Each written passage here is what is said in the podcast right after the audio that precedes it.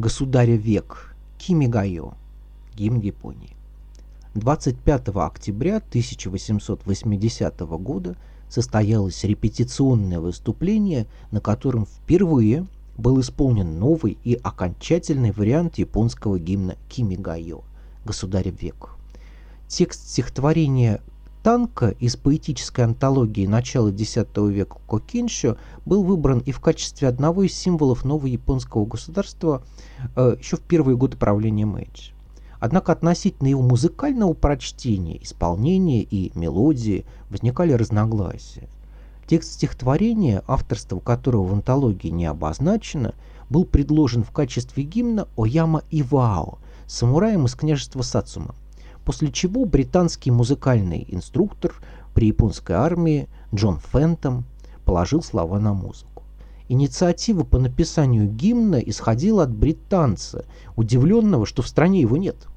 Гимн стали использовать на важных мероприятиях, как то военные маневры или открытие железной дороги, и в своем первоначальном варианте он существовал до 1876 года.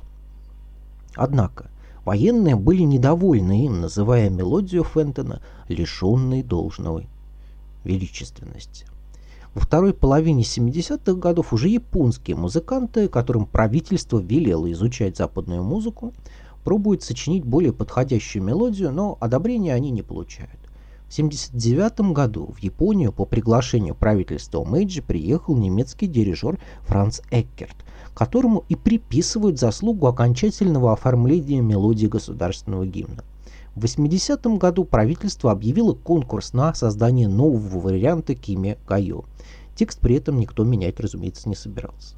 И среди нескольких вариантов, представленных придворными музыкантами, комиссия из четырех человек во главе с Эккертом выбрала мелодию, сочиненную главой придворного оркестра Хаяши Хиромори. Он, кстати, входил в состав отборочной комиссии, но это никого не смущало. Оставалось последнее – придать этой мелодии более понятное западному слуху гармоничное звучание, чем Эккерт и занялся, завершив работу по гармонизации гимна в октябре 80 -го года.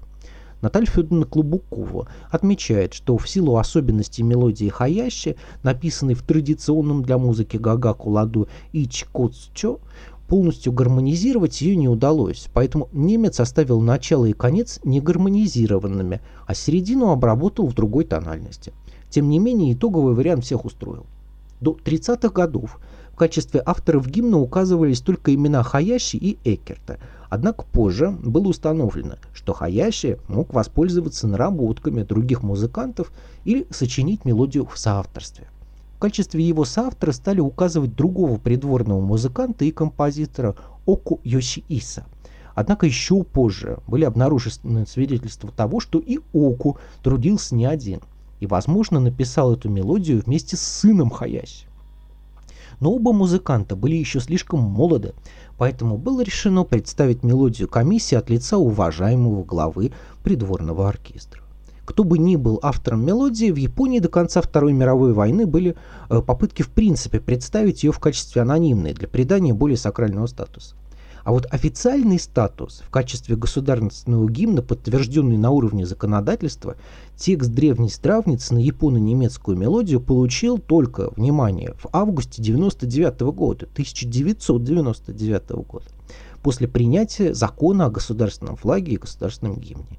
Кими Гайо принадлежит несколько рекордов, в том числе как самому э, древнему государственному гимну в том плане, что э, текст его самый древний в мире, и как э, гимну самым коротким текстом. Короткое в 32 слога стихотворение зафиксировано в антологии X века, но э, когда оно было сочинено на самом деле и кем оно было сочинено, разумеется, неизвестно.